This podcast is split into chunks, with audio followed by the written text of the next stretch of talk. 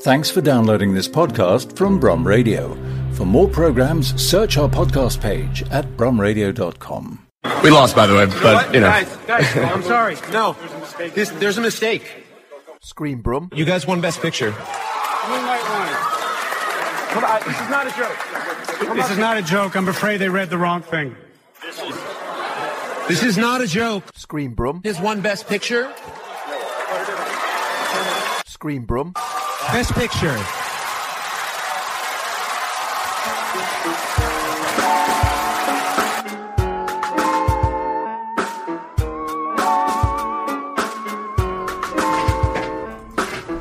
The cracking, the rattling of a chair can mean only one thing. I haven't got myself comfortable before I'm speaking. And also, it's time for Screen Brum. A very happy new year to you all, all our listeners out there. We want to welcome you to 2018. It's our first show of the year, and we're very, very happy to be back. And when I say we, that is myself, Rick Woodham, here on the mic, and also my colleague, Mr. Tim Wilson. Good afternoon, one and all, and a happy new year. A happy new year to everyone. 2018, we hope it's treating you well so far. Today, here on Brum Radio, it's the Screen Brum Show, the show where we talk about anything with a screen. Is it a computer game? Is it a film? Is it a, uh TV program? Is it a um, app? I don't know. We've never done apps. Maybe we'll do apps one day. anything with a screen, and we'll play some music from them, and we'll talk about them. And we're very much hoping that you will join us for the next two hours here on Brum Radio to talk about this stuff. Uh, and to talk about it, you can tweet us. You can tweet us on at ScreenBrum. If you're on Twitter, at ScreenBrum. If you're on Facebook, go to um, Facebook and look for ScreenBrum, and then you can leave us a comment on there. We are, alas, at the moment, we don't have our email up and running. and We don't have a phone in the studio because our studio is being renovated. But I keep saying this, and it will eventually be finished. The studio. We are seeing what it's going to look like. It's going to be a year. Um, so yes, please do let us know because today, what we're going to be doing is we're going to be reviewing the year that has just been. I know it might seem like a long way away now, but 2017. Was it a good year? Was it a bad year? Was it was it one of your classic years? I don't know. What let's let us know what you think. What are your highlights of the year? So let us know that, and we will read it out on air, and we will talk through our highlights of the year. So Tim, uh, before we talk about 2017, how the devil is 2018 been for you so far? 2018 has been pretty good so far, and I'm very excited because always the start of the year is possibly one of the highlights of the cinematic year as well. I thought that's when they isn't that when they dump all the stuff they can't get rid of any other time of the year. they do that too, but they tend to dump that beneath all the Oscar stuff, right? So we're going to be we're going to be getting our. So what are you looking forward to most in the next week or so? Um, I'm off to see three billboards in What's It in Missouri Yes. this afternoon. I'm off to see that and uh, Darkest Hour of the weekend, and um, uh, I probably won't go and see Liam's new film, Liam. Liam Neeson's new film, Liam Neeson. Yeah, what's that? The commuter. The Commuter. Yeah, yeah, um, no, you never know. Let us know what you think. What are you going I'm a fan. You like Liam? I like Liam. You like him He's in the reason to watch those films, really, though, isn't it? His his action. Uh, but yes, you were telling me earlier on he's 65 and yesterday looking good on it. Yeah, 65 and kicking lots of butt. kicking lots of butt. Well, so let us know. We're going to do. We're going to run down our top fives of the year. Something very strange is just happening to my screen here. I think I've been invaded by some kind of. Doesn't that man live in the big house on the corner? It's Phoenix Buchanan. Dad's celebrity client. He's one of our Platinum Club members and a very famous actor. Or oh, used to be. Now he just does dog food commercials. Hmm. Mrs. Bird doesn't like him because he can never remember her name. Now then, trim simmer down, simmer. All right, a little bit more. I'm sorry, I'm at my worst tonight. I really am. I am tickled the deepest shade of shrimp to have been asked here tonight to open this wonderful old steam fair. But you know, when Madame Kozlova created this thing all those years ago, She most certainly was not thinking of people like me. Whatever I am, VIP, celebrity, I hate all that stuff. No, no, West End legend, that's another one. No, no, she was thinking, you guys, huh? The ordinary people. So, I'm going to ask one of you to come up here and open the fair. Volunteers. Anyone? Eeny, meeny, miny. Bear. Oh, let's have the young bear. Why not? Come, come, young Ursine. Up here, my furry friend. Very good, very good. Now, your name is? Paddington Brown. Oh, well, of course it is. You are my new neighbor. You live with Henry and Mary and the great Mrs. Now then, I suppose you know who I am. Oh, yes. You're a very famous actor. Oh, pooh. or used to be. Now you do dog food commercials. Well, a man has to eat. What? Dog food?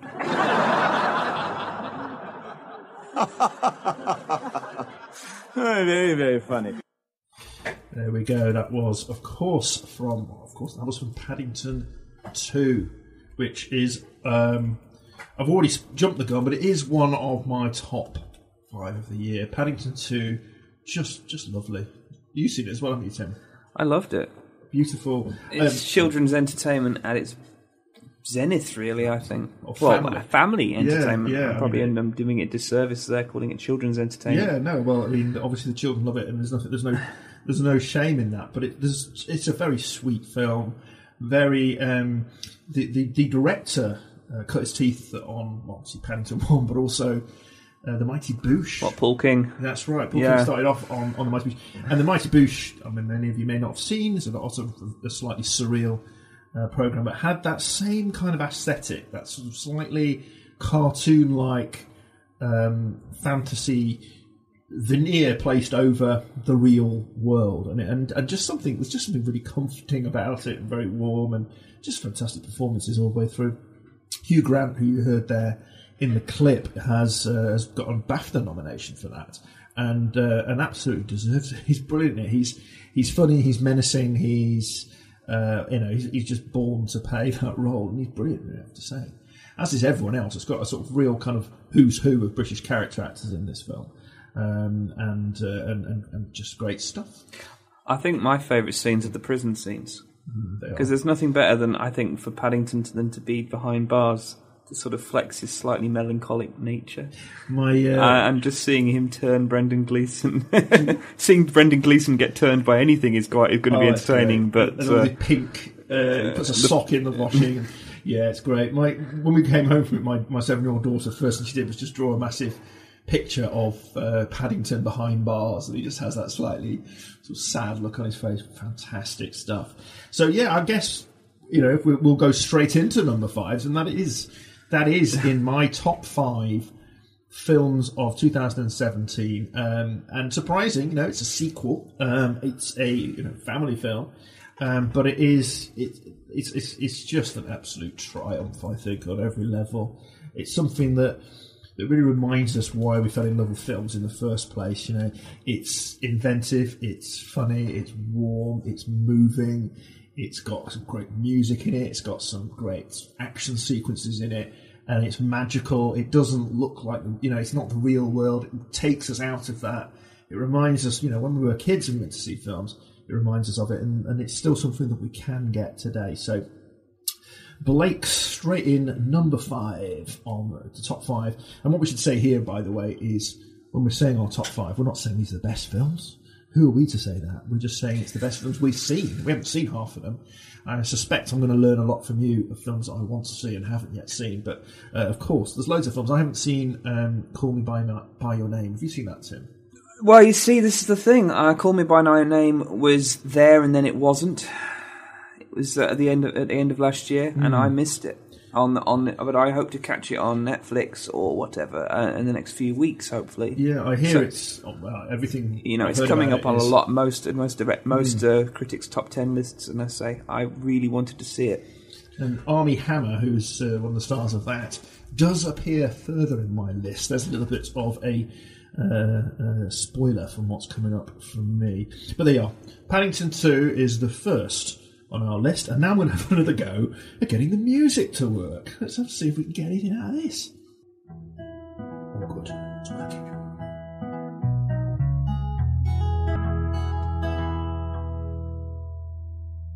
Oh, I'm glad that works because it's great, if nothing else. That's uh, the theme tune to the TV series Detectorists, which uh, finished this year. Um, it's not going to make my top five list purely because it's not a, a debut from 2017, but it did.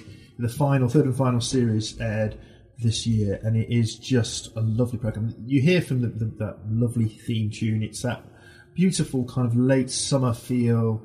Um, everything's very inconsequential in it, but it's just a beautiful, um, warm, funny, sort of very English sounding or feeling um, sitcom, I guess. Written directed by uh, Mackenzie Crook um, with Toby Jones in it as well, and um, just just uh, you know a tale of two middle-aged men and their friendship, and there happen to be metal detector enthusiasts, and um, and, and that's pretty much it. And fantastic stuff all the way through. Have you seen it, Tim? Did you ever watched Detectorists? Yeah, I watched a few episodes. Um, I think there's going to be a third series, isn't That there? was the third series. That was the third series yeah. just finished, and it was the last one, It right? was the last one, okay. yeah, and- and- catching up with catching up with what timeline we're on now. Yeah, exactly. Yeah, so I hadn't got, I haven't, ca- I, I haven't caught all of that. See, No, it's, it's a lovely, a lovely way to end it. Very warm. Diana Rigg is in it. You know, it's it's um, uh, it's just a it's lovely, tender, in Tender the in the in, in the post, most lovely of ways, right? Yeah, it's just something I felt like. I think there's quite a lot of, and I was looking back to the things that I've sort of ran to in 2017, whether it be books, music, or, or screen. There's a lot of of, of, of needing a hug. it's not been a great year in many ways uh, in the in the outside world. So there's a lot of stuff that is like you know, let's let's have some of this Paddington too. Let's have some of this Detectorists, where there's nice people doing nice things and. Um, and everything ends up quite nicely in the end. There are times in your life where you know you find that you know a tedious and and and um, you know and, and a depressing way of watching films. I think, but right now it feels it feels very much uh, where I'm going. Feels to me also a little bit like, um, and I'm going to talk a bit about um, trip to Spain a little later. Mm. But there, there's some of the best things that you've seen this year are about middle age, Mm. And that is about middle age in a certain way, isn't it? That- In- absolutely, in- yeah. uh, ultimately, middle-aged male friendship. yeah. Uh, you know, it's is just coincidence that we're middle-aged males. Well, I am. Well, I'm getting to that point. you know, this is, this is why it's. I'm still young, mate. I'm- Yeah, yeah, yeah. As are you. Oh, yeah, right. Um, anyway, the, this is not great audio. Uh, for radio, I am uh, 22 years old. Tim is 20 years old. Going on 38. Anyway, anyway, so there we are. Detectorists is, and there's another connection from Detectorists. If we're talking about things that we've enjoyed this year, um, is the the artist that you heard there singing that track, Johnny Flynn, is also an actor, and he uh, appears in a TV series that originally started on terrestrial TV. I think it was BBC. It might have been Channel Four, um, and then after the first series, moved to Netflix. And the third series of that has just debuted this year. Uh, another highlight of the year for me, although I'm not putting it in because, again, it's not a debut, it's the third series again. Uh, Johnny Flynn, the series is called Lovesick. The original series uh, had a different name, and it was the worst name a TV program has ever been given. I don't know how it got greenlit.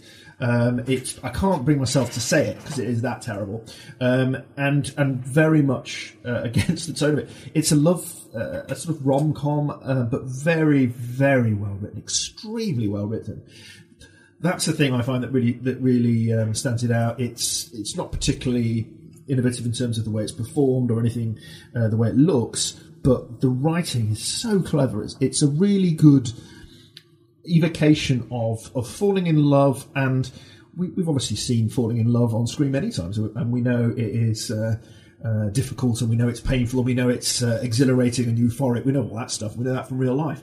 Um, hopefully, many of us do.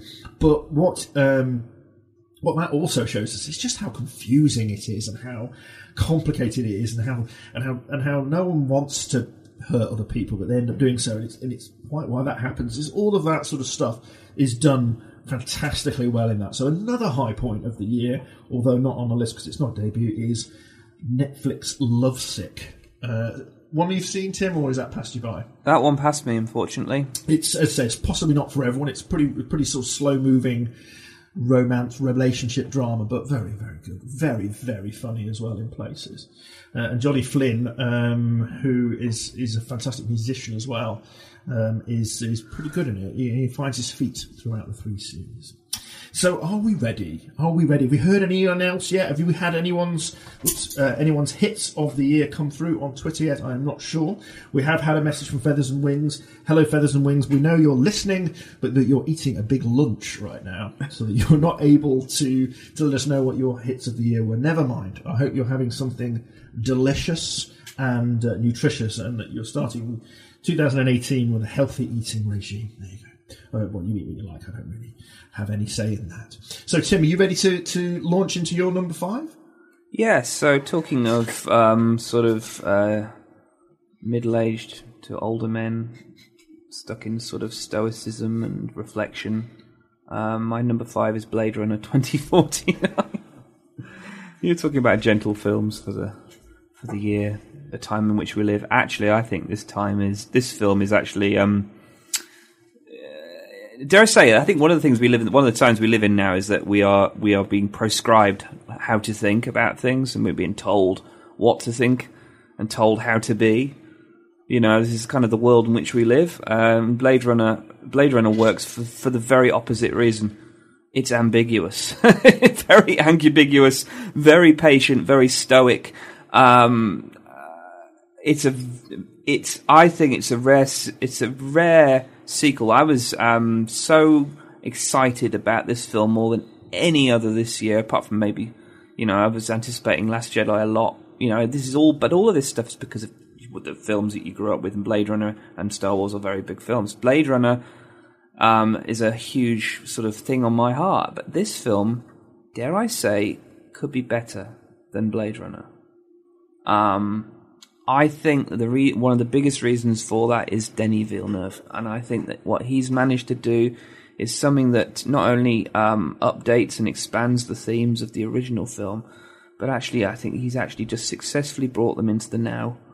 Um, and it's not, and the thing that I didn't want to see, and, and I'm glad it didn't, is that um, it is a Denis Villeneuve film, not a Ridley Scott film. Absolutely. You yeah. feel, you know, if you've watched any of Denis Villeneuve's previous films, the, the the worlds that he creates and the kind of the atmosphere that he creates, he's I think, and using having someone like Roger Deakins do the photography and the kind of atmosphere that he creates, it washes. If you allow yourself in the cinema to get washed into it, and you allow yourself to be uh, trans, um, you know, um, brought into this world where you've got Ryan Gosling, who I think is just nigh on perfect to play it, play this kind of um, to be to be your guide through this universe, trying to solve this this mystery, this thriller, this crime, or whatever that he does. I happily will sit there for two and a half hours and watch that. Um, I'm with you, and I'll watch it, and I watched it twice. Um, uh, and I loved every second, every second of all the two times, two times I watched it in the cinema. I'm with you a thousand percent on this. It's it's like it's such an immersive experience in the same way that Blade Runner created an entirely plausible world that the original that you that you felt that you understood you felt that you knew even if you didn't understand it. Um, it's just um, it looks amazing. Hans Zimmer's soundtrack for this. I mean, Hans Zimmer's and Benjamin Wallfisch. Yes, true. Um, they worked together on it because originally it was going to be um, I can't remember his name now, Anders Anderson or something, who who's um, Denis Villeneuve's regular collaborator, Yeah. and I think it, they they obviously didn't work out on that. But Hans Zimmer also did the soundtrack to Dunkirk, which is an amazing soundtrack as well this year. So the way it looks, the way it sounds, is phenomenal. I I I I don't think. I don't think it's perfect because I have a couple of issues with it, but then who cares what I think? But it's just, it's just, as you say, it's one of those things you can sit in it. There's, there's odd things that happen in that film that don't really explain why they happen, but you just go along with it because it just feels like a fully realized, incredibly beautiful and also broken world. Um, and it has, the, there's a love scene in there, which is one of the most interesting, unusual, and incredibly emotionally affecting kind of sex scenes, really, that I've ever seen. It's absolutely amazing. It's just, I'm just, yeah. Now, now, the more I think back on it, the more I'm. that I was. as, like you, I went in thinking, "Oh, I hope this is great," and uh, it can't possibly be as great as I hope, and it was. And then for me, a real payoff is you know when we finally uh, meet Deckard again. Yes. And this casino that he's managed to find, his Las Vegas world that he's managed to get into, and suddenly you know this this Deckard that we knew um, back in 2019 or 1982, whatever time frame you want to use, um, he's Harrison Ford is is kind of the the the light, the uh, the comedic, slightly darkly comedic uh, sort of levity of the film. Not what we knew of the Deckard. He's a different Deckard. He's like he's grown. Maybe he's grown cynical. He's grown wise. Um, his stuff when he got El, you know, there's a scene involving Elvis, which I won't give away if you haven't seen the film. But if you've seen it, you'll know it's actually quite funny. Yeah. Uh, and there's just a scene where he's actually become the Rutger Hauer figure in, in perverse terms. Because Rutger Hauer is actually quite funny at times in Blade Runner, you know, and darkly speaking, when he's playing Deckard. Harrison Ford is now playing Ryan Gosling's character Yeah. a little bit in that scene. Uh, you know, playing and, play, and, and uh, using his wise experience. But the, the way that they pull him in, pull Deckard in to the emotional ending, I was, I was, I was, you know, I could, I saw it coming a little bit, Yeah. for sure. But that ending it on that ambiguous note in the film, I was like, good on you. I was, I was brought. I was like, I was, I was, I was, I was choked. I was like, yes. It's a it's a fantastic film. I, I just was so pleased with, with, with, with you know pretty much everything in it. And um, one of the things I wasn't really pleased about as well, as I said earlier, is the soundtrack. I'm going to play uh, some music from it now. This is, is an echo of the original. Uh, One of the few times they do it as well Mm. because they, they, they evoke the Vangel, uh, the Vangelis track, uh, Vangelis soundtrack. This one goes for it. One of the few times it does go for it. So let's hear it. Um, it's Tears in the Rain from Blade Runner 2049.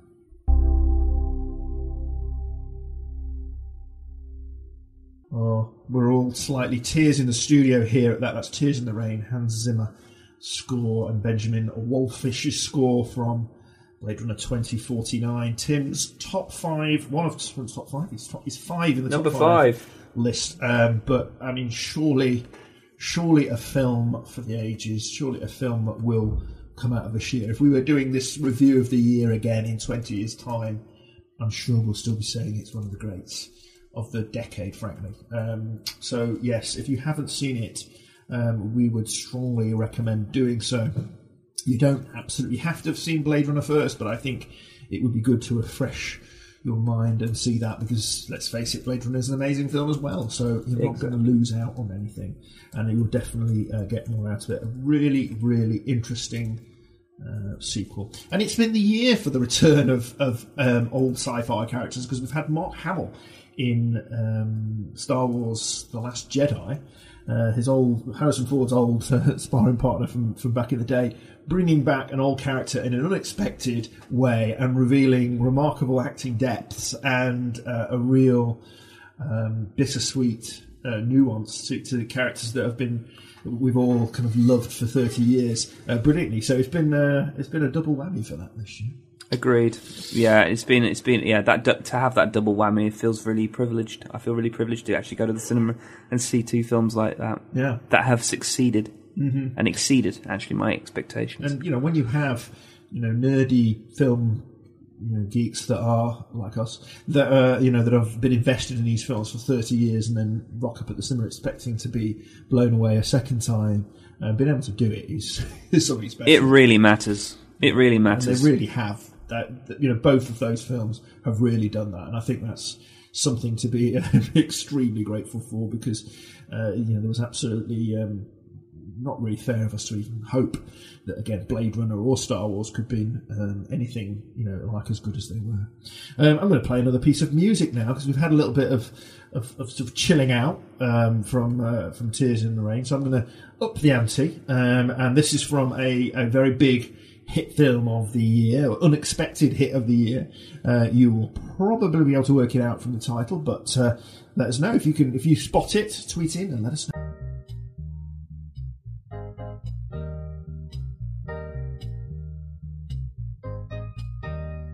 Baby, oh baby. That's B A B Y.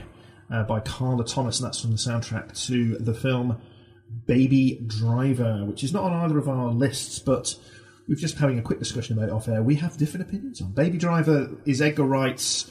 Um, it was it was a relatively surprise hit, I think.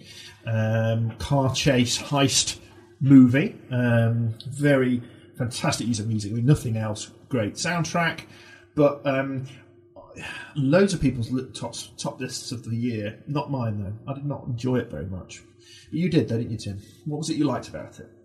Um, I I really like Edgar Wright as a director. I, I, I think this allowed him to really channel some of his. Uh, I, I would say he's like a he's like an Energizer bunny, isn't he? uh, at times, the way that he has managed to sort of wrap uh, a crime caper in a sort of musical rom com, for want of a better word.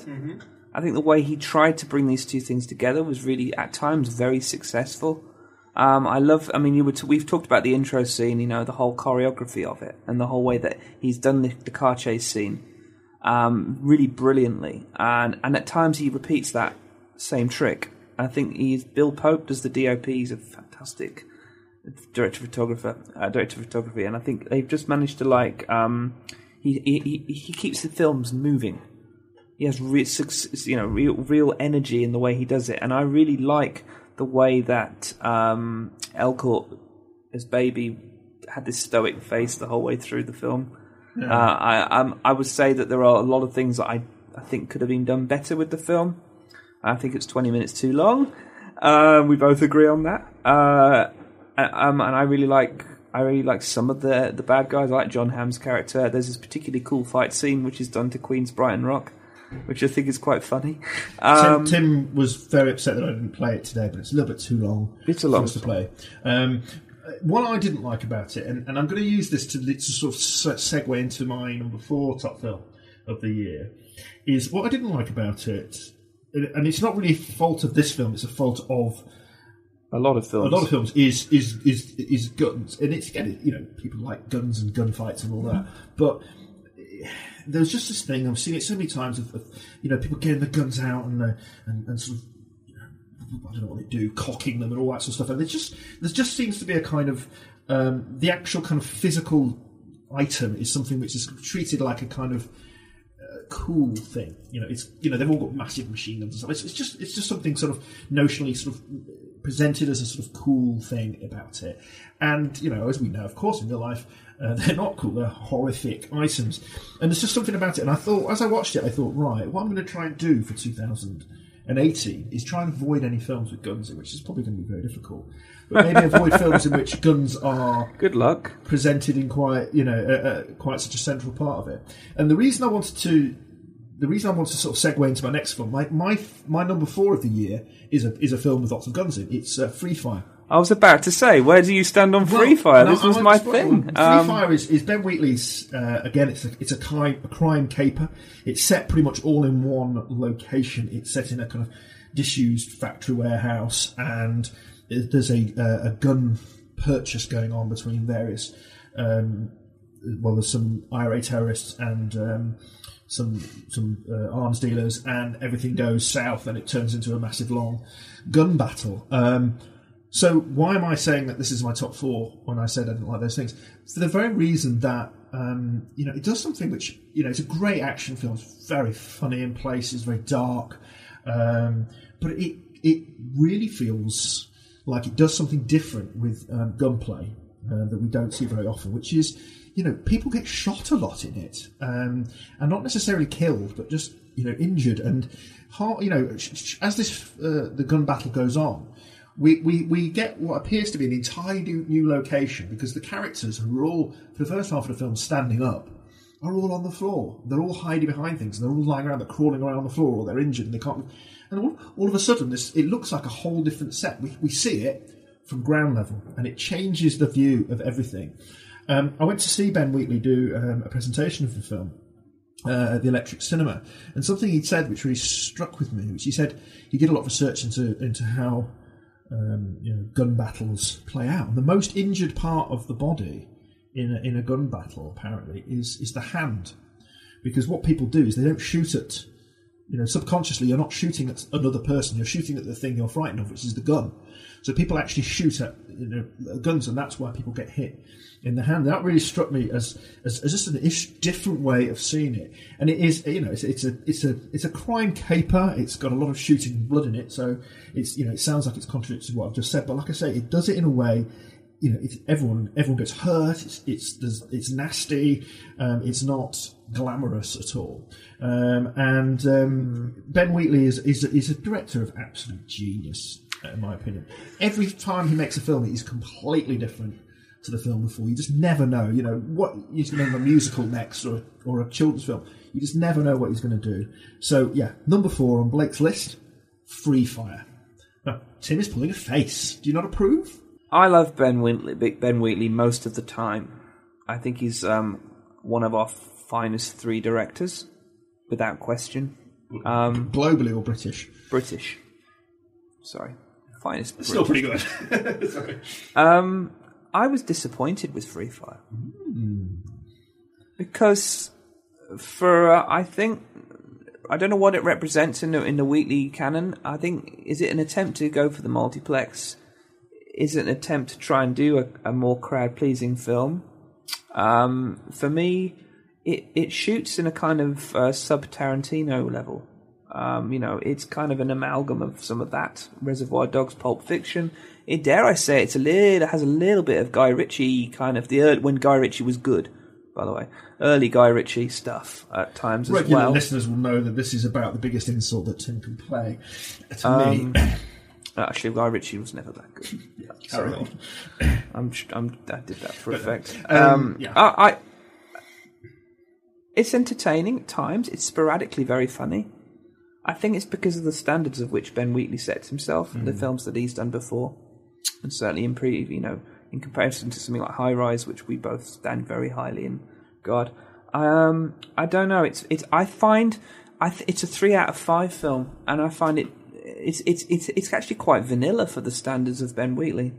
I'm not to say it's not worth it. It's an entertaining ninety minutes because it really is, but it it, it it doesn't do anything. There's something a bit lacking to make it very good. Okay, well- and um, I uh, no, and there is one nasty death that serves as a uh, you know there's a, there's some nasty stuff that does actually serve as a reminder you're watching a Ben Wheatley. film. Yes, Uh, yeah. that's one thing and- you can be sure is going to happen. Somebody's going to yeah, I was one. I knew you were going to mention it because you mentioned you was going to. I was at Armie Hammer's going to come up later, and that's when I knew you were going to mention Free Fire. Um, Armie yeah. Hammer's great in it. There's a fantastic scene where you know it's all the seventies, and he's having a he's having a fight with someone who's pulling his beard, and he says, "Are you wearing the you know even though they're having a fight, are you wearing perfume?" He says, "It's beard oil." I will say it's, you can tell that Ben Wheatley has really researched his, his gunfights and has researched about guns, and um, the you know it, it has kind of a it has that sort of specific nature to it, which I think comes through. Well, one of the things that he Um, did when he when he when he was researching and writing the film was apparently when law enforcement get involved in these gun battles, and the FBI have these gun battles, when they write their reports, they have to account for every single bullet that is fired. Um, and some of these, you know, big long gun battles that go on for forty-five minutes, they have to account for every shot they fired. So there's quite a lot of detail of how these things actually go out, and that's what I like about it. It's not glamorous. It's not people sort of jumping over cars and shooting in the way that we see in a lot of these, particularly American films, although it is set in America. There's a, um, you know, just just that sense that these things are very loud. That's the thing, they're very very loud um, and very very dangerous. Um, and they're there to you know to hurt people, and that's what they do in this film. So yeah, talent, very talented filmmaker. Um, you know, one of our best. Um, this isn't one of his best. Okay. Well, you can all let us know what you think on that. If you're Feel a fan. free to disagree. Absolutely, we do. Uh, I'm going to play. Some, I'm going to play some music from it, and then we're going to come back and we'll have Tim's number four. This is the shape I'm in, and it's by the band, and it's from uh, Free Fire. I could listen to the band all day, but unfortunately. We can't because we've got a radio show to produce, and we hope that you're enjoying listening to it. Let us know what you think. This is the Screen Brum Show here on Brum Radio, where we're talking about the year that was 2017, all the way a few weeks ago, and what we liked about it. Thank you for your tweets. Richard Langley has tweeted that he truly loved the cracking little harp warmer that was Paddington 2. So we've definitely had some agreement from that, and he's pointed out quite quite accurately, in my opinion, that it's a film that's genuinely for all the family, which is no mean feat. It really is something. I mean, you probably you to see it without kids, I presume. Yeah, I mean, you know, it's Cineworld in Broad Street Hmm. is not a huge destination for kids unless it's half term Yeah. or But at you know, weekends. it- it's you not- don't need to. You don't need to go in there. It's, it's not a film. That, you know, it's not one of those films that actually is a kids' film. It's as I Oh, say, no, it does. yeah. It does feel it for. I said it was a children's uh, classic. It's Hmm. a film, family. Anyone, anyone can enjoy it. So, um, yes, I take that back. It's a family classic. Yeah. So, um, so here we are. We've done our. I've done two of my top five of the year. Uh, now it's time for Tim Wilson's fourth best, or fourth most favourite, or fourth Wow. in the list. Of random Okay. things. Oh, this is so bonkers. You know, I'm getting my the blockbuster films out of the way early. It seems, and you know, amidst all the, the films I could have put in, I was I do I just genuinely love Dunkirk. Um, uh, it's it's firstly the refreshing thing is that um, you know, in that kind of Nolan Nolan-less nature of taking timelines and, and messing with them and doing it in three three narratives that actually are very understandable and bring them together. This is the first time since Memento, as far as I can remember, where he's done it in a really a succinct way. Um, tell me if I'm wrong on that. No, I think I- I think it's- it's um, really, really clever. The I know, I, you know how much I love Inception for being for being a, a sort of a, a, a- it's a geeky, much more geeky kind of thing. You know, it's that whole with Inception is very different because it is just it's it's it's riffing Mm-hmm. that film. This has much more of an auteurish approach. I think. Um, I mean, it's a serious. So this is this is Christopher Nolan's obviously film about the evacuation of Dunkirk, and it's a, it's you know the, it's a serious subject with uh, Yes. a narrative that's already. I mean, the what I really this was in my top five as well. I have to change it now. But, No, you don't. You can mention it and bring it back well, later. It's, um, uh, I, I'm not as big a fan as of, of Christopher Nolan's work as as, as Tim is, um, and my my problem is is often in the in the kind of the, the way in which the high concepts are just too much for me. Like Interstellar, one of his, just I you know I just was not. I, I liked the way it was shot. I liked a lot of the, the sequences in it, but Loved the whole overarching story didn't work for me.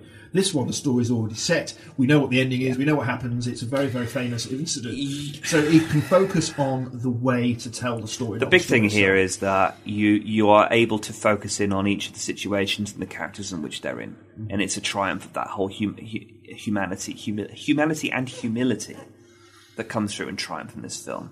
Um, also, I think that where big cinema, um, by popular cinema in particular, in uh, sort of in its biggest way, often fails is that it tries. They, you know, um, I guess what I'm trying to say is it's. You know, you, you, you struggle. I think sometimes film struggles sometimes to have that kind of um, intelligence and rigor. Um, this does that in droves. It still manages to be have the intelligence and the rigor. It delivers to a wide audience, and it delivers the emotional punch that you would want to get out of the situation that the film presents.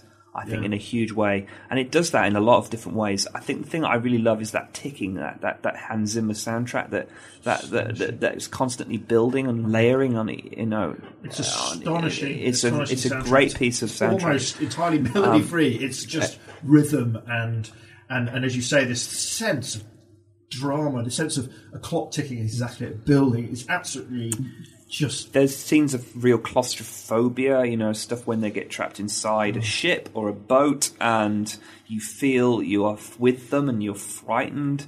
You know, the only last time I felt like that was when I was watching the last 20 minutes of Captain Phillips, you know, where Paul Greengrass had the similar That's effect right, where you're sweating, or you're sweating with Tom Hanks and the, and the, uh, and it's like, oh, um, and I felt the same way here. I felt a real sense of fear, um, but it does it in a, you know, in a, in a, in a way that is for everybody to see and understand. I think that if Chris Nolan's aim was to have a war veteran who was there or was in the war to go and see it, and and and I know that he'd done a lot of screenings with war veterans, and they all felt, yeah, this feels like a tribute. This feels like appropriate and Yeah. correct and to the point. It's not. It, it does it in a way that everyone can see the, the time and the frame in which it was in. A. Um, I don't know if any of you if you've seen um, Joe Wright's Atonement. Yeah. There's a there's a sequence in there on the beach at Dunkirk, um, which is a single take, which is to my mind one of the great single takes in cinema. I mean, go on YouTube if you haven't seen it. Just go on YouTube and look. For I it. know the one you're It's on about. about I don't know, but it's about seven or eight minutes long.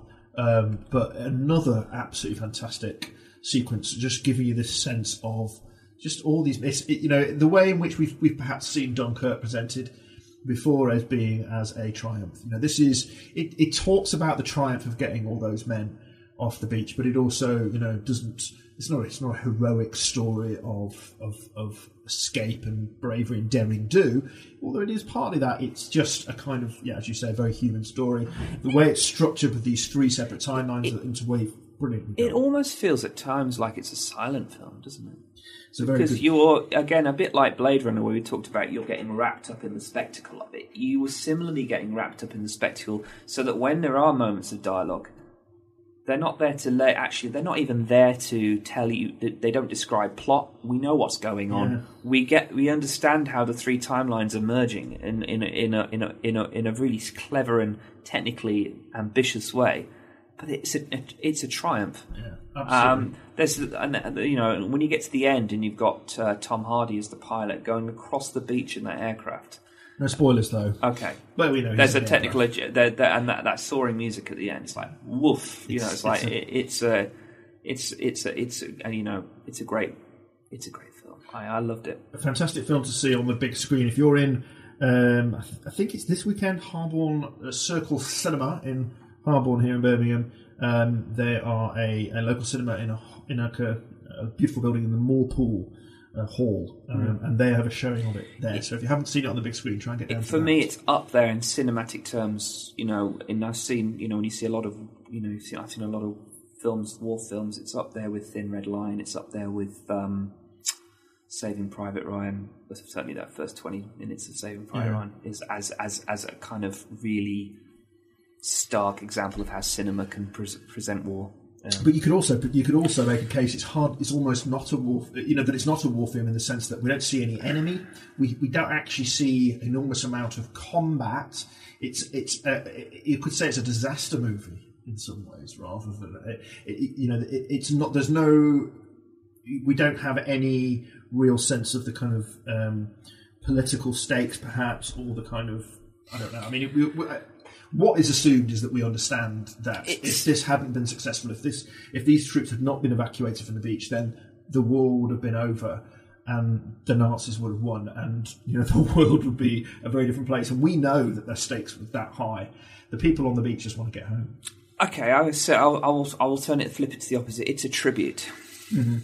It's a tribute to um, the to the people, men and the women who were who who who served in that time, and a wonderful tribute at that. There you Uh, go. There we are. So let us um, let us have a small blast of some of that fantastic score. Um, this is the track "Home." This is making me feel too tense to be able to play it too loud, but it's uh, this is the track "Home," um, and it's Benjamin Wallfisch as well, which we should say has been involved in both this and the Blade Runner 2049 soundtrack. Fantastic A good year. very, very good year for soundtracks, if nothing else, and for um, films. So there we are. Tim's number four is Dunkirk. Now, we are halfway through today's show, or nearly halfway through today's show here on Brum Radio. We're loving your contributions. Thank you. Please keep sending those through. If you're on Twitter, at ScreenBrum, let us know what you think. What you think of our choices. We are not saying our choices are the best films, they're just the ones that spoke to us more. They're just personal choice. Don't get involved in all that nonsense that some films are good and some films are bad. Um, you know, it's about what you personally think. So that's what we're saying. And I'm going to give you my number three of the year. Now, this is a very much an unexpected one for me, and again, very much out of my um, my normal wheelhouse. Which is one of the reasons that I really liked it. And this film is um, The Villainess. Yay. You've seen this. Um, I hope you like it. Um, so, The. Villainess. This is this is directed by. Um, I'm going to try and get this right. Young Byung Gil, uh, a a Korean film starring Kim Ok Bin, um, and it is one of the most ridiculous action films uh, I would say I've ever seen. It's just insane action filmmaking. I mean, properly, um, just jaw dropping You, you, visuals. it was your initial mention of this film that prompted me to see it. Okay. On a plane. And oh, that must have been slightly, it was slightly kind of make you feel slightly seasick. I imagine it's very um, intense.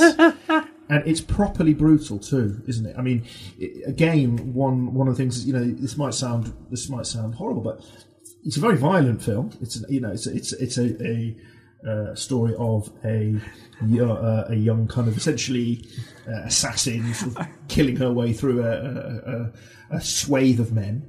Um, but it uh, it deals with the brutality. There's some really really shocking pieces of, of, of violence in here that that are you know quite arresting and awful because it, you know violence is a terrible thing. It's Uh, Korean, man. Hmm, yes. This is what they do in Korean films. They don't hold back on the violence So, stakes, man. And but the, the the choreography, the way it is, is is just.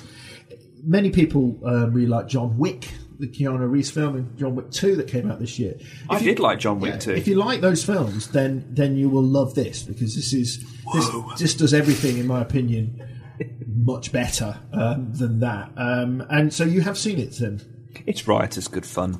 I actually, um, I, it was a double header with um, Atomic Blonde.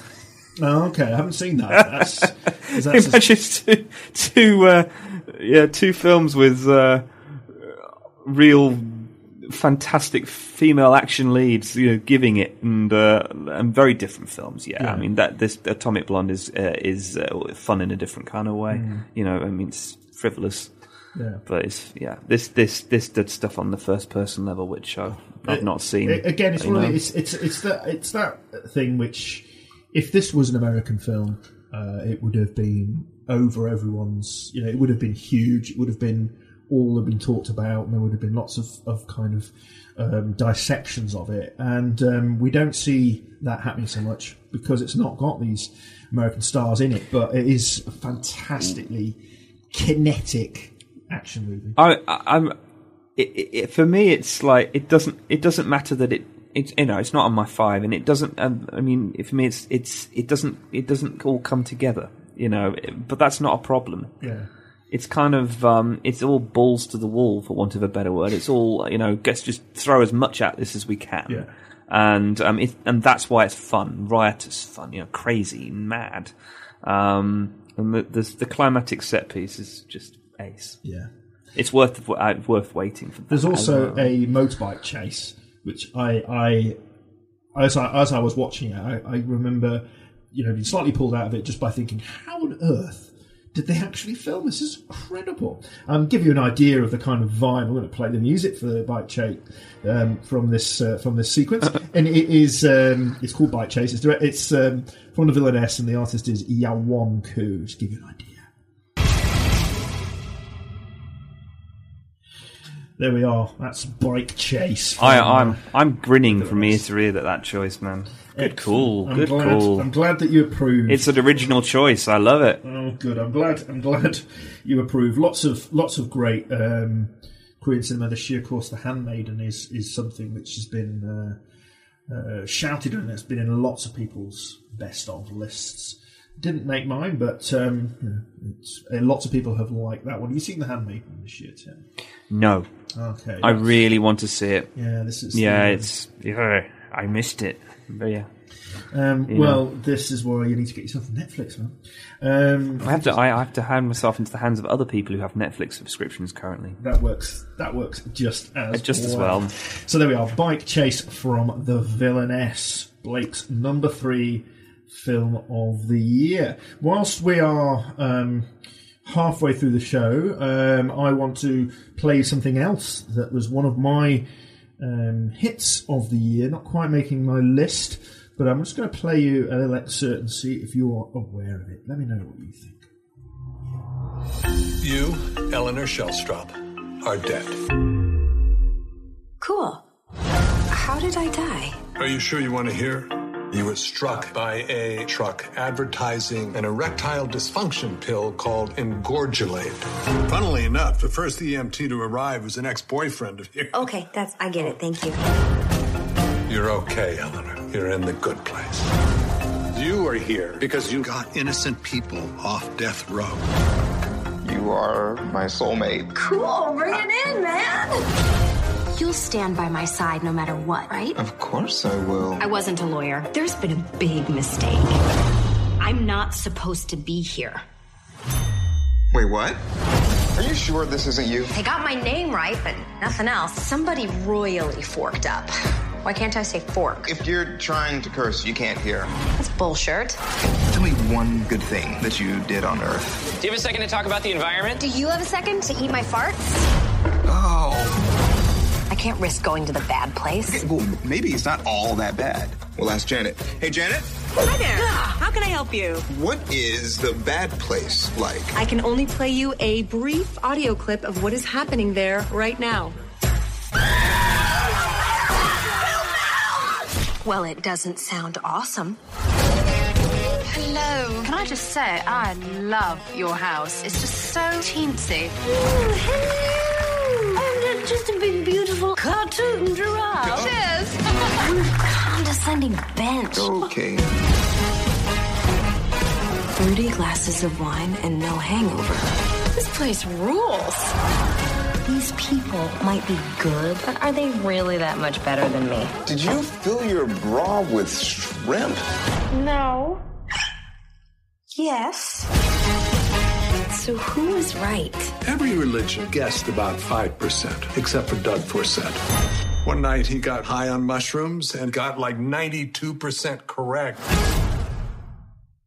Um, and just bringing back uh, before that awful squeak, you heard uh, the trailer for The Good Place, which has been one of my finds of the year. A fabulous, fantastic sitcom on absolute once in a decade uniqueness. The trailer there gives you a flavour for it. Um, it has Ted Danson in the role of a lifetime. Absolutely The fantastic. Ted Danson. The, uh, it's just he's never been better than this. Have you seen it, The Good Place? No. Um, it is so so good. Um, it's a it's.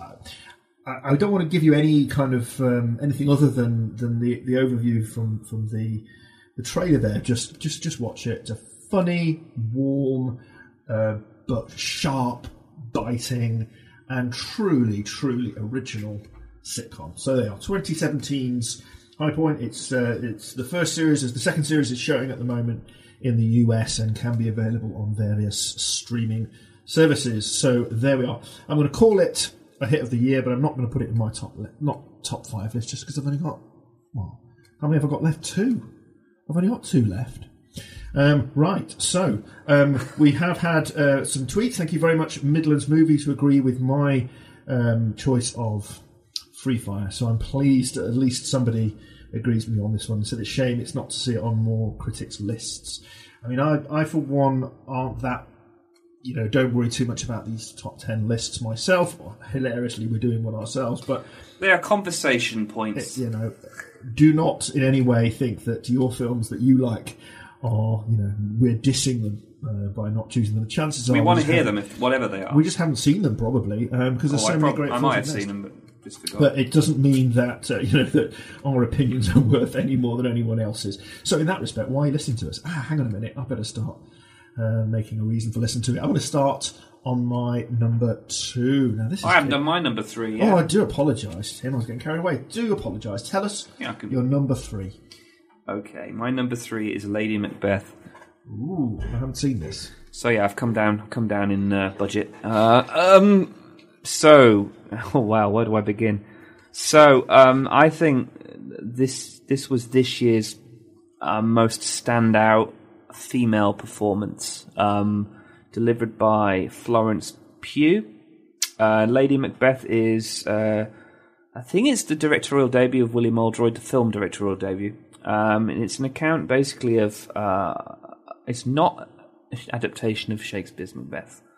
Although there are allegorical analogies, oh dear, I'm getting all very, ooh, very good, uh, that, that would relate to the Lady Macbeth character in one regard, but I'll come back to that. Um, it's basically, it's set, so it's a really strong account of, uh, a woman's efforts to basically break free from the, the trappings of a 19th century arist, sort of semi aristocratic English house society.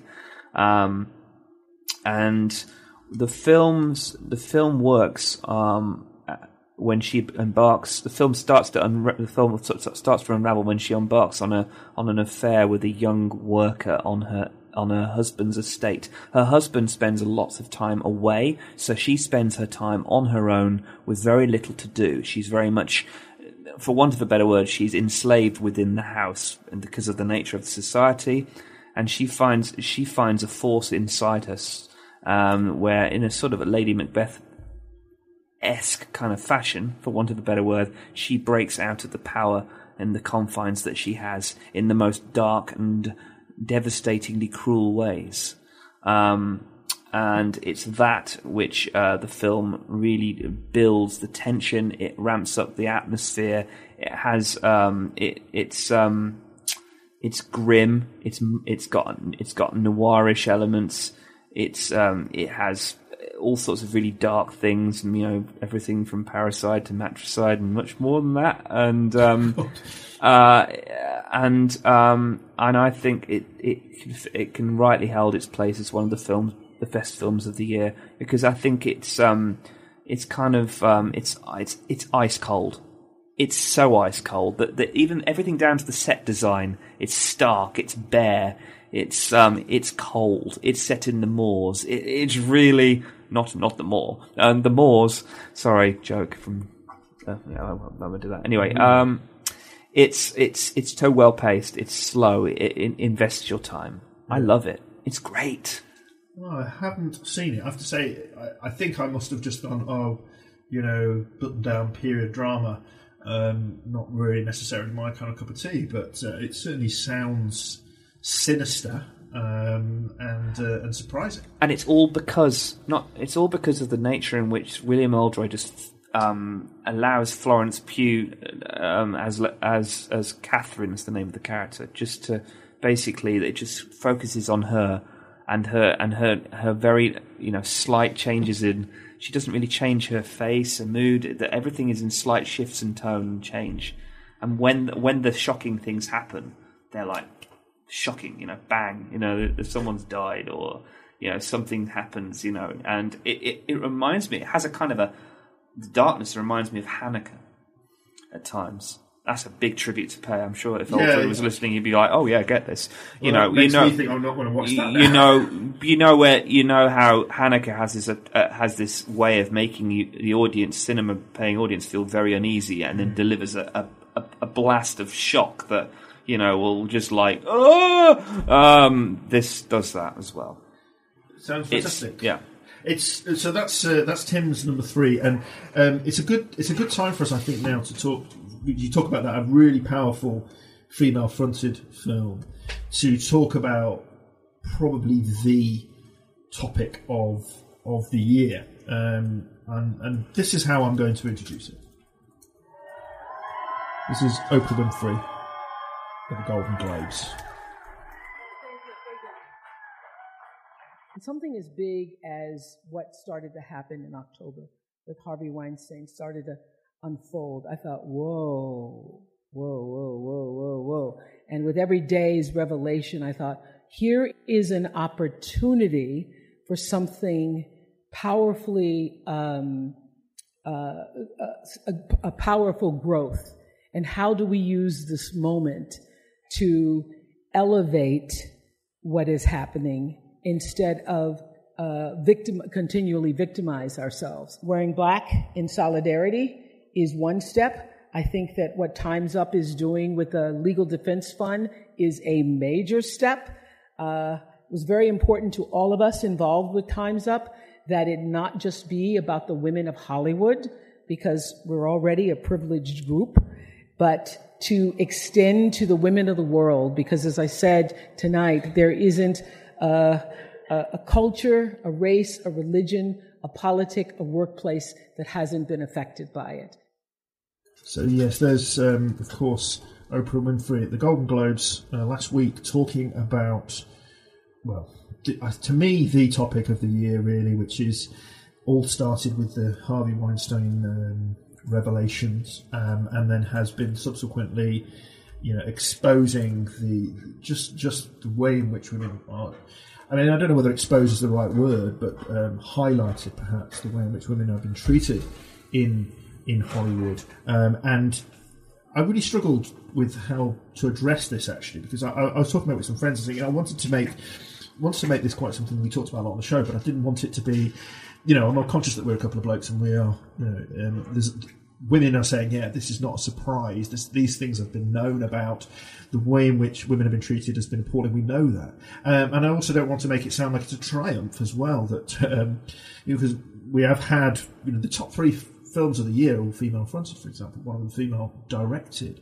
Um, a lot of, of great female um, made films are, are coming out, but I'm still not getting the, the recognition perhaps either at the box office or, well, maybe at the box office, but not in the, in the critics' choice it's it's it's it's a time though it feels like a real line has been drawn and perhaps things will be moving forward as relates to the treatment of, of women in Hollywood. And and from a purely you know um, viewer point of view hopefully the the way in which they, they will be able to make films that will be more interesting from a female perspective um, but it's it's it's been um, it's been horrific the things we've heard hasn't it Yes, um, I feel. Uh, yeah, it's difficult to know what to say. Mhm. Um, I feel that what needs to be said is the voices of the women, actually, and, and the voices of women per se. Mhm. I feel that my place in this conversation isn't isn't re- that relevant. I think the relevance is hearing their voice, hearing them,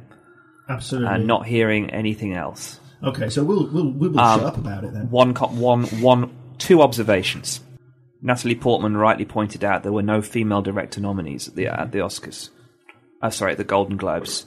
Um, when Greta Gerwig was overlooked for Lady Bird, I would even say someone like Patty Jenkins for Wonder Woman. You know, we have Kathryn Bigelow, who's like, you know, you know, did Detroit this year. Mhm. We need to see more female. Uh, it- it- get acting nominees is one thing, but we need to see more female directors getting nominated, uh, getting uh, acknowledged. Absolutely, we just Um, want to see these stories, and, and we, you know, the, Mudbound is direct, of course, is another example of a female-directed film. It's going to get uh, more traction, I think. Mhm. Um, the other observation: uh, the, the BAFTA nominations on Tuesday morning. Everyone who was there involved in in the presenting of it, every, right down to the direct, the chair, the chair of BAFTA, woman, the people who presented it, women, the new presenter of the BAFTAs, Joanna Lumley. Everyone who was there on the day was a female and it's a reinforcement of this fact. I think. I think that uh, all I'm going to say is that those are just two things I would say.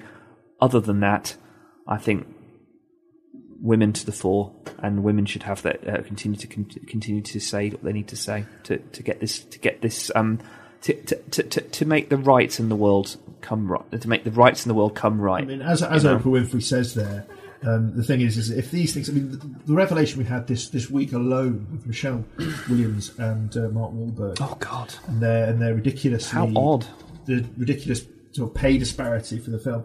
Um, you know, as Oprah says, these are already, you know, the, if this is happening to to people like you know very very powerful, um, highly regarded Hollywood actors. Um, what is happening throughout you know the rest the rest of the of the industry and of course the rest of the world um, doesn't bear think about it. and again we're obviously these these idiotic men that perhaps you know haven't paid enough attention to this in the past and this is not a surprise to women it's why I don't want to call it a revelation but perhaps hopefully we will see some good come out of this and we will start to see more female stories told, which I'm all for um, because you know I'm, I'm sick of seeing the same things over and over again about middle-aged men having a crisis. I'd like to see you know all the other stories out there we haven't told. So um, that is what I wanted to acknowledge. Um, that has happened this year, um, and there we are.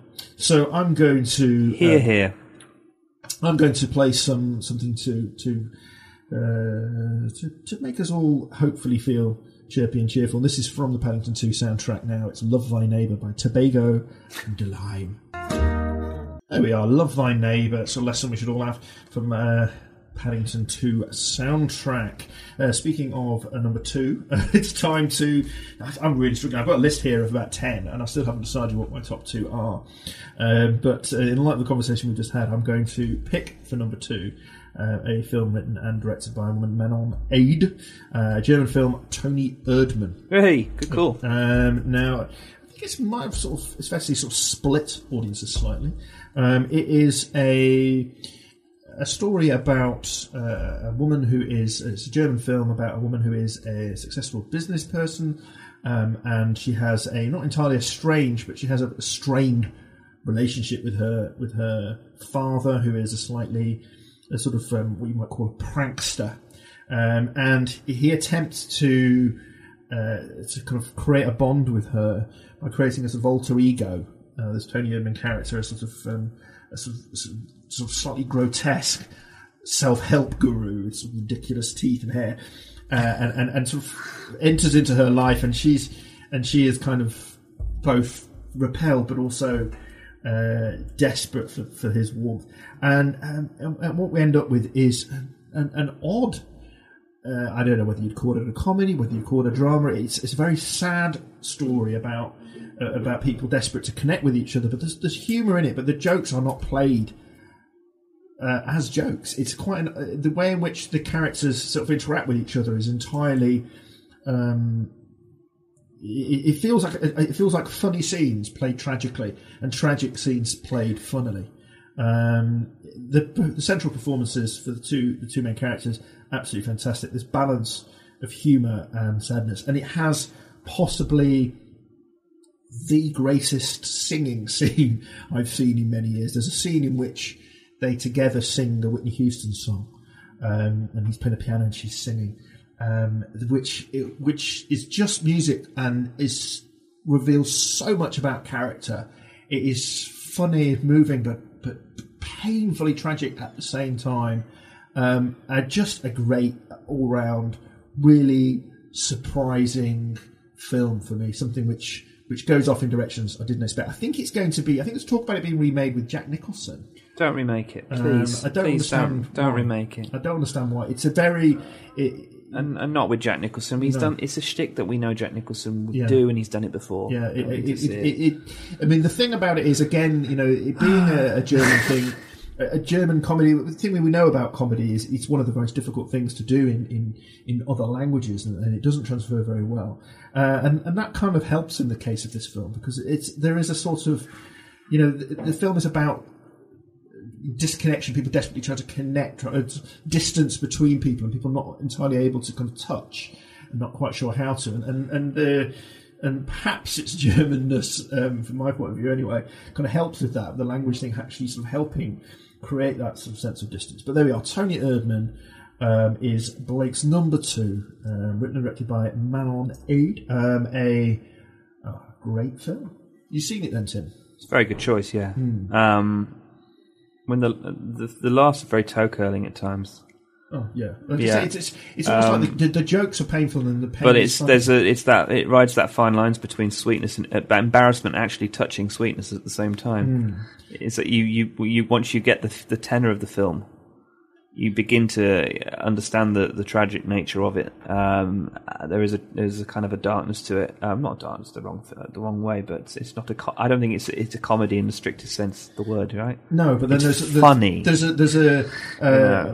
without spoiling surprise, there is a, a, a sort of dinner party at the end when, when she invites her, her colleagues to her house, which is which is simultaneously screamingly funny and and like put your fist in your mouth, painful at the same time. Um, and and yeah, it's it's it's a really um, a really inventive film, I thought, and and the the poster as well. You look at it, you think, I don't really understand. You look at the picture on that poster; it only makes sense near the end when it's revealed. But um, you know, it's it's just, well, it's just you know, it, it, it should be it should be a complete mess. That film. The film has had a lot of legs, probably off the back of the of people like you know Mark Kermode really giving it lords as well, right? So Oh, it's, right. it's had a lot of um, second post cinema. It's had a lot of sec- it's had a second sale, as it were, and I think it needs to be seen. It's um, it's really really good. I think it may have been. It may have been originally released in 2016. So apologies Yes. if I'm cheating. Um, no, but it, it only came out. It did come out in 2017, so you're absolutely within your rights I'm to put it in your list. Okay, It's it feels like a long time ago now. And it, but it did get cinema releases here, and it was, but it, it's um, it's something that we would um, we would strongly It wouldn't surprise me if it's streamable on Netflix. So go uh, find it. Yes, certainly look up those things. And, and Netflix, although it just sounds like I'm always constantly um, advertising those, I do like the lot of the, the original stuff they do. I mean, uh, the one of the things I, I did have on my top ten list from Netflix, uh, sorry for this year, is American Vandal TV series, which is which is an original they have on there, uh, which is extremely funny. um, spoof on the, the on themselves. You know, it's a spoof on the, the true crime drama type things, the sort of um, making a murderer serial type stuff that, that they have on, um, and uh, and it's and it makes it into a very funny kind of high school.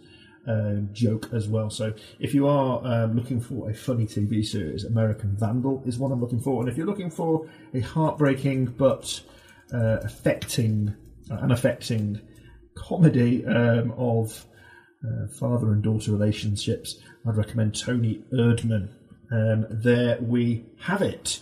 Um, uh, lots of um, similar um, close run things from my number one and number two position, um, and another one that I nearly played that perhaps is equal. Well, is is if we're talking about heartrending, uh, this is is perhaps the most heartrending film of the year. I'm going to play some music.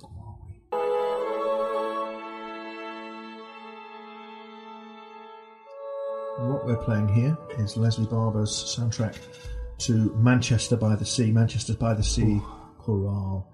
Um, and um, I'm mentioning that now, not not necessarily on top five, but it is um, one of the most emotionally wrenching films I've seen this year. Um, a friend of mine who's a big uh, film fan, I remember I bumped into him in a supermarket, and he said he just said very earnestly, he said to me, "Have you seen Manchester by the Sea? It's the best film." I said, "Oh, it's the best of the year." He goes, "No, it's the best film I've ever seen."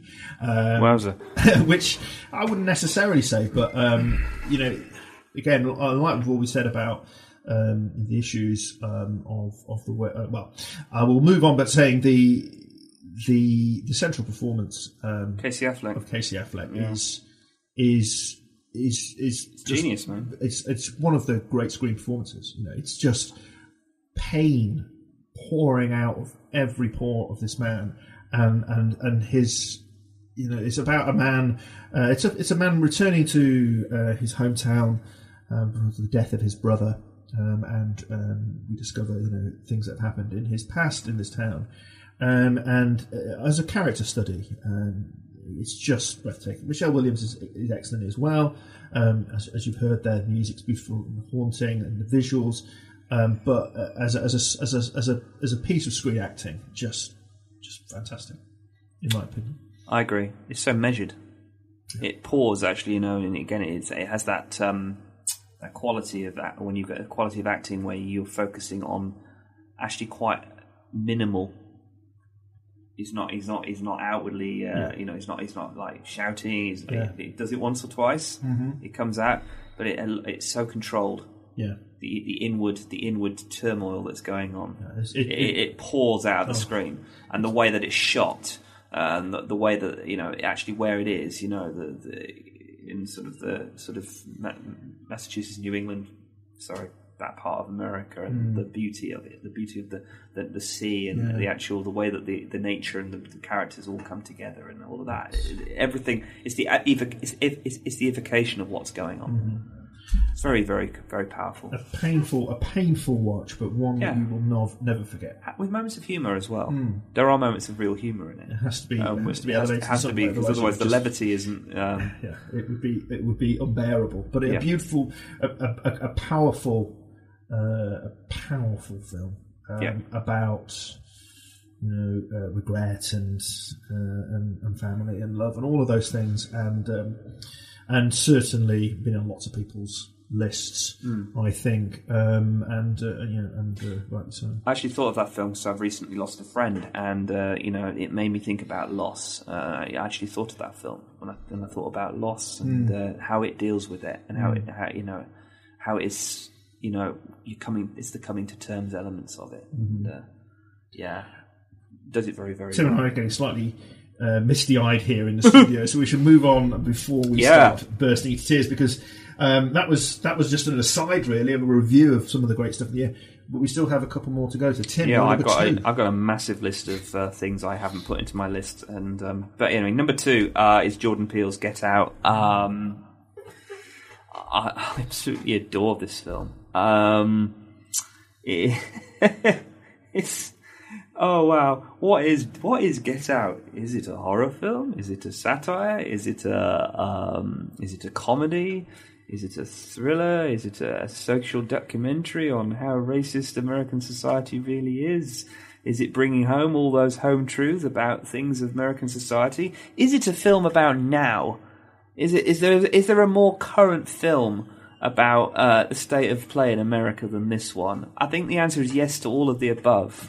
Wow. Um, I haven't seen this. I can't but Uh, mainly because I, I, I, I, I took it as a horror film, And I it's- I thought it was going to be scary, frankly, and I was a bit too worried about watching it. it's it has scares and it and um it, it has some it has actually um I think if you were a social studies or a film studies student right now of all the films in 2017 that are going to get the most discussed I mean we've talked about the most what would be the most discussed films of 2017 this one is going to be the most discussed film because of the concept of the sunken place So, ju- just Um, for, for people who who haven't been aware of it, spoiler free, can you give us a sort of overview of what the film is? yes okay um so uh the So Jordan Peele, incidentally, is his, it's his directorial debut, isn't it? And he's known as a as a as a comedian. That's right. Yeah. Um, he he. It's a story of a, a character called Chris and his girlfriend Rose, and they go to meet the parents. Um, played uh, with with uh, with brilliance by Catherine Keener and Brad, Bradley Whitford, and um, uh, she invites basically Rose invites invites Chris for a weekend get uh, upstate getaway, right, and um, and their parents are um, seemingly overly accommodating, right? And they're slightly their behaviour is slightly nervous um, because the daughter is in an interracial interracial relationship. Um, but actually, what happens is it starts to unravel of what's going on, and through Chris, you start to unlock what's going on in this town and the mysteries and the kind of strange characters that are within. And um, it plays a little bit. It's a little bit Wickermanish at times. I would say it's it's darkly comic, but it's also highly disturbing. Um, Catherine Keener's character, the, the mum, is a she's a she's a uh, psychotherapist, psychologist, and she sends Chris to this uh, sends Chris to this place called the Sunken Place. I will not say any more than that. Other than that, I think it's one of the darkest things I have seen this year in the cinema, and it's left me in conversations about what what the d- Sunken Place means in a societal way as Mm. well. And then um, and then Bradley Whitford's character, the dad, is a brain surgeon um, or you know surgeon. So and it, it just unravels, and this entire neighborhood, this entire community, this entire um, upstate community, and the sort of the uh, is is in on this whole really um, subplot racist agenda. Um, uh, I won't say much more than It's- that. It sounds like it's difficult to, to It's, talk about it, uh, but yeah, I but mean- it's hysterically funny. Yeah. It's laugh out loud, hysterically funny.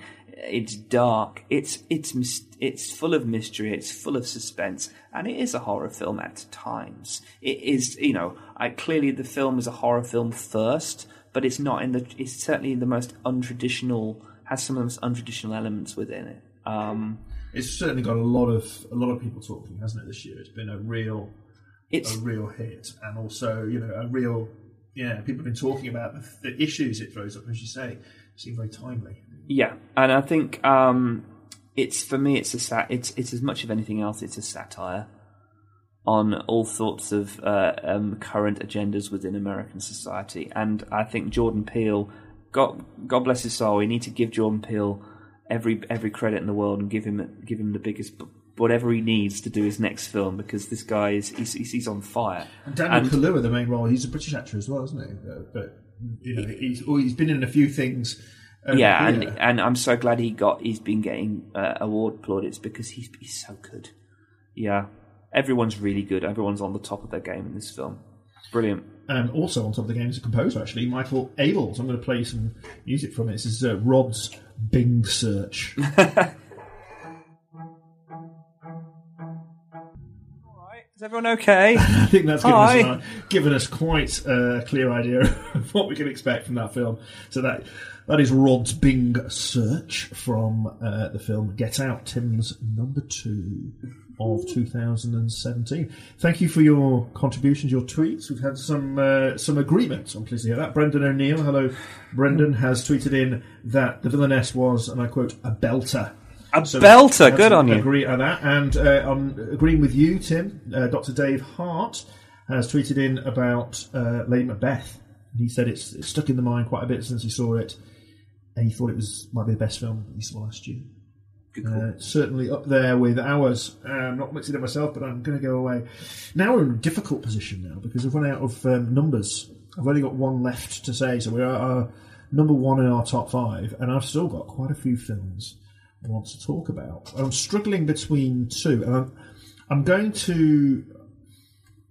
Well, I'm going to talk about uh, a couple of films that haven't made my cut. Um, because, well, one of them is I don't feel at home in this world anymore, um, which is a, um, a, a- a- film by Macon Blair, I'm not sure it's Macon Blair or Macon Blair, who had originally written uh, Blue Ruin and uh, Green Room, which, um, again, uh, are very brutal, um, pretty brutal films. Um, and, and this was his directorial debut.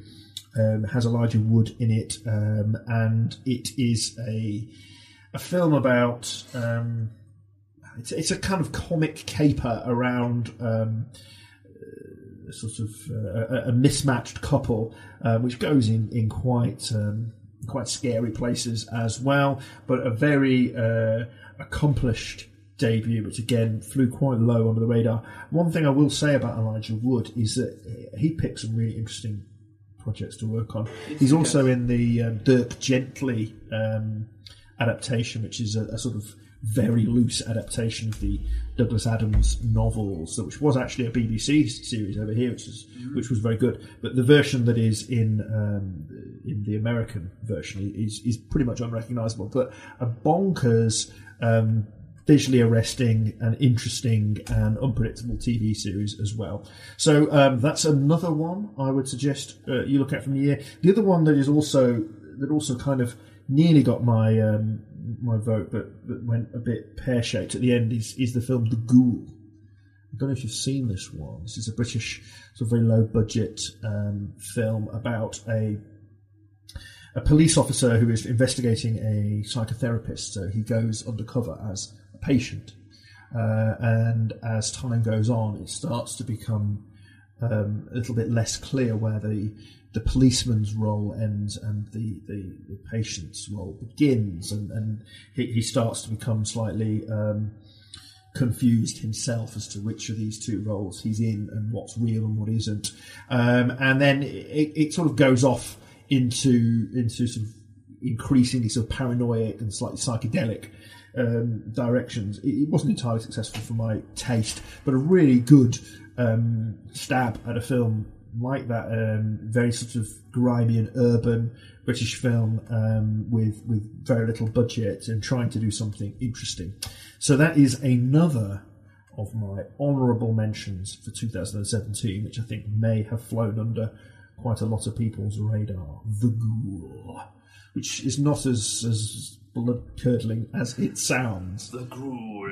I love how you said that. sorry. Yeah, and the- and if you if you're trying to find out about it, um, there's an enormous amount of films called The Ghoul. Um, this one was directed by uh, Gareth Tunley. Again, it's it's a it's a debut. Mixed bag. I wouldn't say it's it's great, but it does have some really good ideas in it. Um, and it but it will make you feel slightly nauseous. It has that kind of uh, sort of seasick queasiness about it. Uh, lots of scenes of him kind of you know, wandering around the streets to like discordant uh, soundtrack. So um, yeah, don't eat it. Don't um, watch it if you've if you've got a dicky tummy. Would be my advice. Uh, I'm not quite sure what I would recommend if you did. Anyway, number one. Number one. Ooh, right, I am going to go with um, two films together, which I think work as a pair, and I'm going to choose those as my number my number one. And they are, um, in many ways, two very different films: Personal Shopper, Kristen Stewart, and also um, Adult Life Skills with Jodie Whittaker. Now, these are Jodie. I think Adult Life Skills. I think came out in 2016, but um, with a very low um, uh, release and uh, was on in here in Birmingham in 2017 at a festival. So um, that's how we're letting it through. So, what are these two films?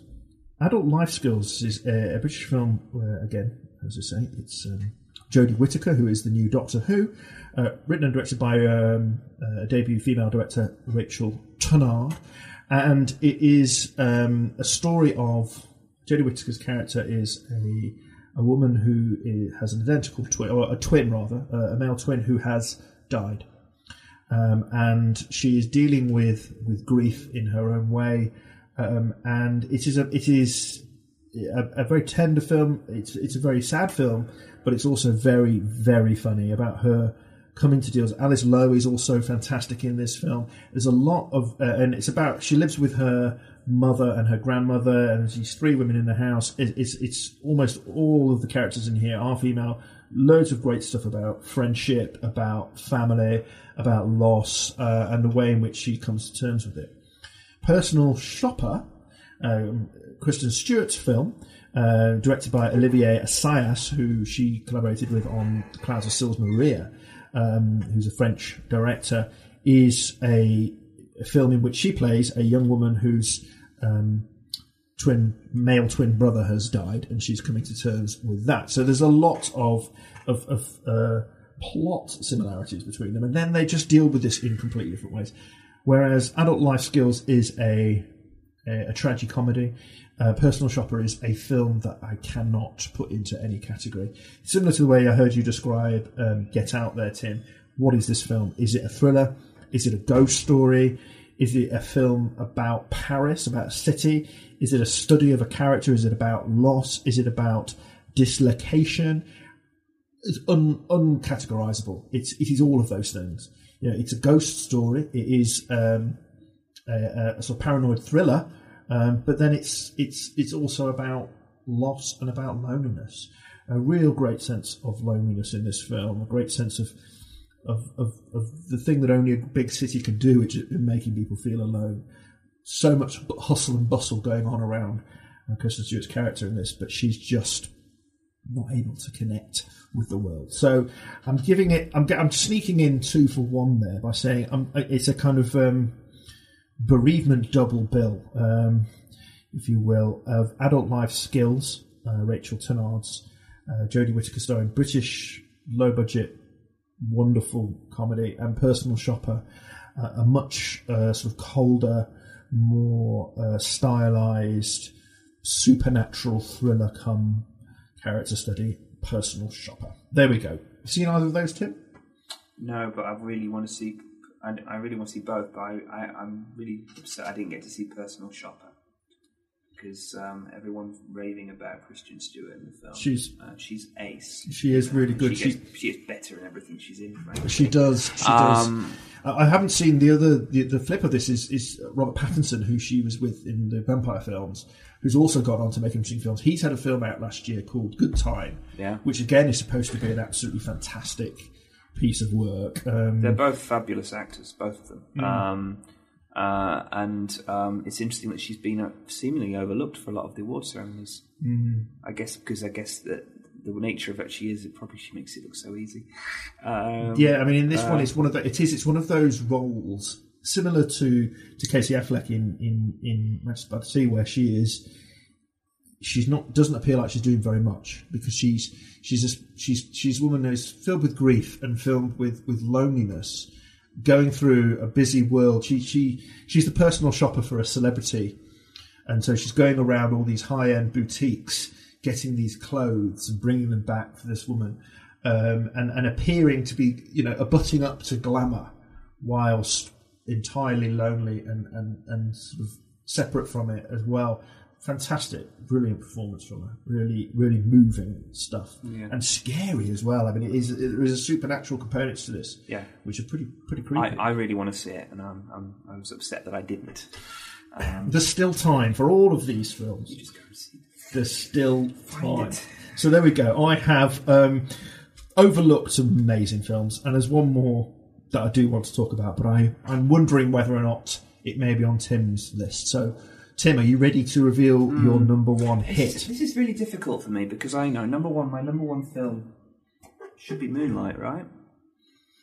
I assumed it was. That's why I didn't say yeah, it. and, Carry it, on. and it and it is. Because, but I, I, I have a TV series as well. I want to Hmm. mention. I think you'll know which one is. I it is. think I know what it is. Um, I, my number one film is Moonlight, Mhm. and um, is one of those really difficult ones. You know, because we with Screen Brum, we know we're we're, we're not exclu- exclusively about film. Um, but there's I don't know what needs to be said about Moonlight that hasn't already been said.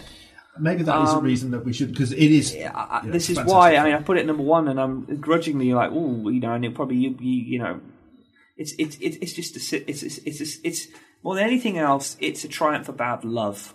It's a triumph about love, and it's a, it's a triumph any any a portrayal of an outsider finding himself. Mm-hmm. And I don't think I don't think in the last five years I have seen a film that well, seen many films that do it better than that one. I agree entirely. Uh, I think we both went to see it at the same time, We and did, I, I was I was emotionally um, drained in, Yeah. in in the most positive and happy of ways. Just every time I think of that film, I think of him going into that restaurant and and having that meal cooked for him, Mhm. and he's sitting there, and I, I feel I feel euphoric just in that scene of those two together. I feel absolute pain and tragedy with the scenes with Naomie Harris in that uh, you know when they're outside talking. And I, my main thing is just having that meal cooked for him. I feel absolute joy thinking about that. I feel absolute joy, you know, in that evocation of love. We're not going to. Oh, well, let's wow. not talk about too much more because one of the things that we we both were lucky enough to do because we we were lucky enough to see an advanced screening of this is I went in and about you. I didn't know nothing about this film at all. I had no uh, knowledge of it, and I went in and I was bowled over by its its beauty, its tenderness, um, its performances across the board, um, and and its and its you know, it's painful and optimistic message. So let's leave it to people to go. If they haven't seen it yet, simply do. This That's- film, this film, if, if, if, if, if there was a metaphor for this film, it's a it's it's the equivalent of having a hug, a blanket around you. yeah, but you have to go through something to but, get to that. uh, but it does it, it- But it, you earn that blanket and you earn that hug through watching it. Yeah, yeah. It's, okay, it's- that's the way I look at it. yeah, it, it, it, it's a film that I, I felt somehow felt that it could have encompassed truths about all of human life. You know, it really felt profound to me. But we are we're moving on to. We only have nine minutes of the show left. Although Tim, you have one more thing to add. So um, uh, I do have a lot of. We'll come back to the films I haven't mentioned, um, the honourable mentions. But my screen event of 2017 was the return of Twin Peaks. Mm, I thought Uh, you would say that. And um, you know, I, I, I again, it, it goes back to those things we talked about earlier about things in your early in your upbringing, and uh, you know, I watched Twin Peaks age 12, 13. You know, it was a revelation to me, and I That explains it, a lot. And I watched it, yeah, weird. Um, and you know, my my love affair for all things Lynch kind of start stemmed from Twin Peaks, really. Um, so. Uh, this this is the most challenging piece of TV that you will would ever want get to watch. Um, so little actually happens in the course of eighteen episodes, and yet so much happens at the same time. You will you will find yourself scratching your head, being probably at times incredibly frustrated. You'll find yourself laughing uncontrollably at things that aren't funny, that are funny. Uh, everything about this is world, which with the world in which David Lynch creates again in this is is just it's about ultimately 18 hours for payoff. Watching 18 hours of TV for payoff, and there's one episode in in episode eight, the infamous episode eight, which I won't talk too much about, where he goes into full on crazy land uh, to originate some char- some crazy characters called the Woodmen. Um, but I won't say anything else. It's a triumph. It's a triumph, of, um, and the biggest triumph in that is Kyle MacLachlan playing playing off two playing off um, good and bad, playing three versions of Agent Cooper or three versions of the character, and um, that guy. She, he, I, I don't know why he's not getting awards for it. For it, it's it's it's a triumph. People have people have been talking about it as a film. I don't know what that means. I think yeah, a few people have said it's the film of the year, haven't they? I think a few magazines have or something, and um, it- you know, I had to separate it from that. Um, it's my screen event of 2017. There you go. Does one need to have been steeped in the original to, to enjoy it? I, I, I, I haven't seen it, and I stayed away from it because I thought, oh, do I have to go back and watch all the old ones, which I did see at the time, but I've forgotten about. But it You, sounds like you would understand it anyway. if you don't understand what the black what the lodge, the Black Lodge is, and you, you, you don't understand the, the talking back of the film, it, the, the, the, the it sorry the series, I think it does imply that you have some kind of understanding of what's happened before, because Mm. you got to understand what's hap- what what what who Laura Palmer, Palmer is, who Agent Cooper. You got to understand who the characters are, because a lot of the characters ret- a lot of the characters from Twin Peaks return Yeah. and they're all as bonkers and as crazy as before. Um, so yeah, I, I actually think you need to have seen it the first two seasons to really get the most out of. Mhm. Otherwise, you're going to be what what the hell is going on? it sounds from, from what But I've to be heard- honest, it's quite comfortable because even if you've seen the first two seasons, you're going to be asking what the hell is going on a lot. I read somewhere, didn't it? Was David Bowie's character get sort of recast as a kettle or something bizarre like that? Sort of- I'm not going to comment, but No. yes, he does come back. Um, Um, and I, I will say this as well: the- every the whole time, even when I was thinking, "What the hell is going on?" I had a smile on my face because uh, always with David Lynch, as I always say, he's got the last, he's having the last laugh, and he's constantly playing with you, Yeah. and you can tell he's having, you can tell how much fun he is having messing with you, And, uh, and it- that's always a joy for me. Is it is it done and dusted? when we see another one? Do you think? It's not never done and no, it's not done and dusted. In fact, it will leave you going, no, I, I, uh, and it will leave you going, what? Oh, that's it. Okay, well- that could be my review. uh, what? oh, in in the best possible way. Screen Event 2017. There you go. Are Screen Event 2017. Thank you very much for listening. We're coming to the end of the show. We might be able to squeeze in a few more honourable mentions uh, to TV that I've really enjoyed this year.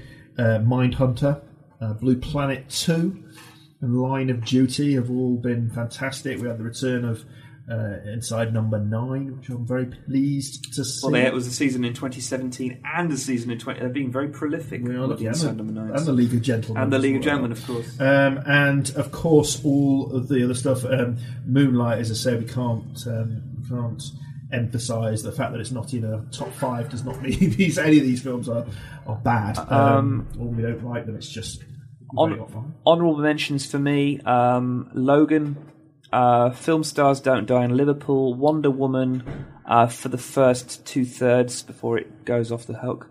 Um, just because I think that there's there's a female role model there that any any kid could get behind.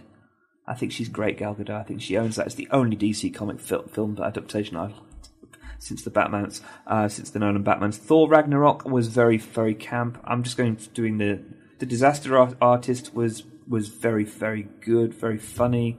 Paddington Two, you've mentioned. Uh, War for the Planet of the Apes, best. I think it's one of the best trilogies, mainstream action, uh, mainstream trilogies we've had in the last five, six years.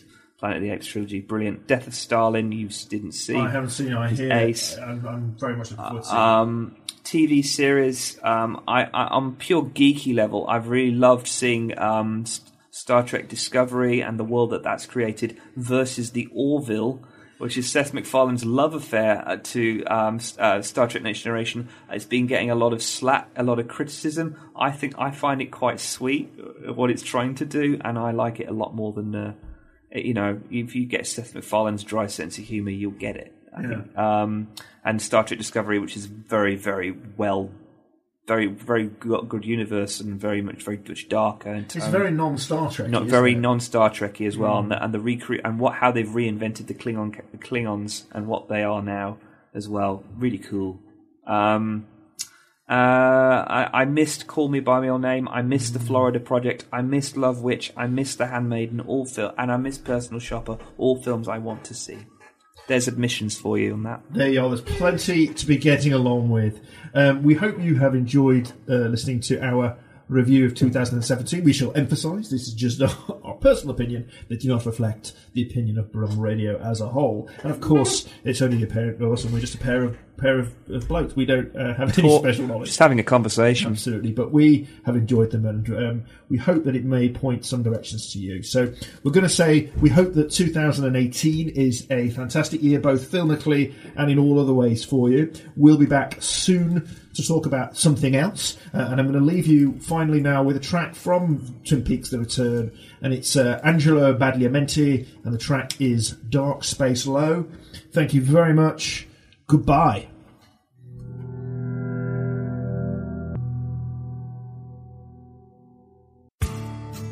Thanks for listening to this Brum Radio podcast. If you've enjoyed it, please consider joining our listener supporters. You can do this by clicking the support tab on our website or go direct to Patreon at www.patreon.com forward slash Brum Radio. Brum Radio shows are streamed online at the Brum Radio Mixcloud page, and you can find more podcasts at brumradio.com.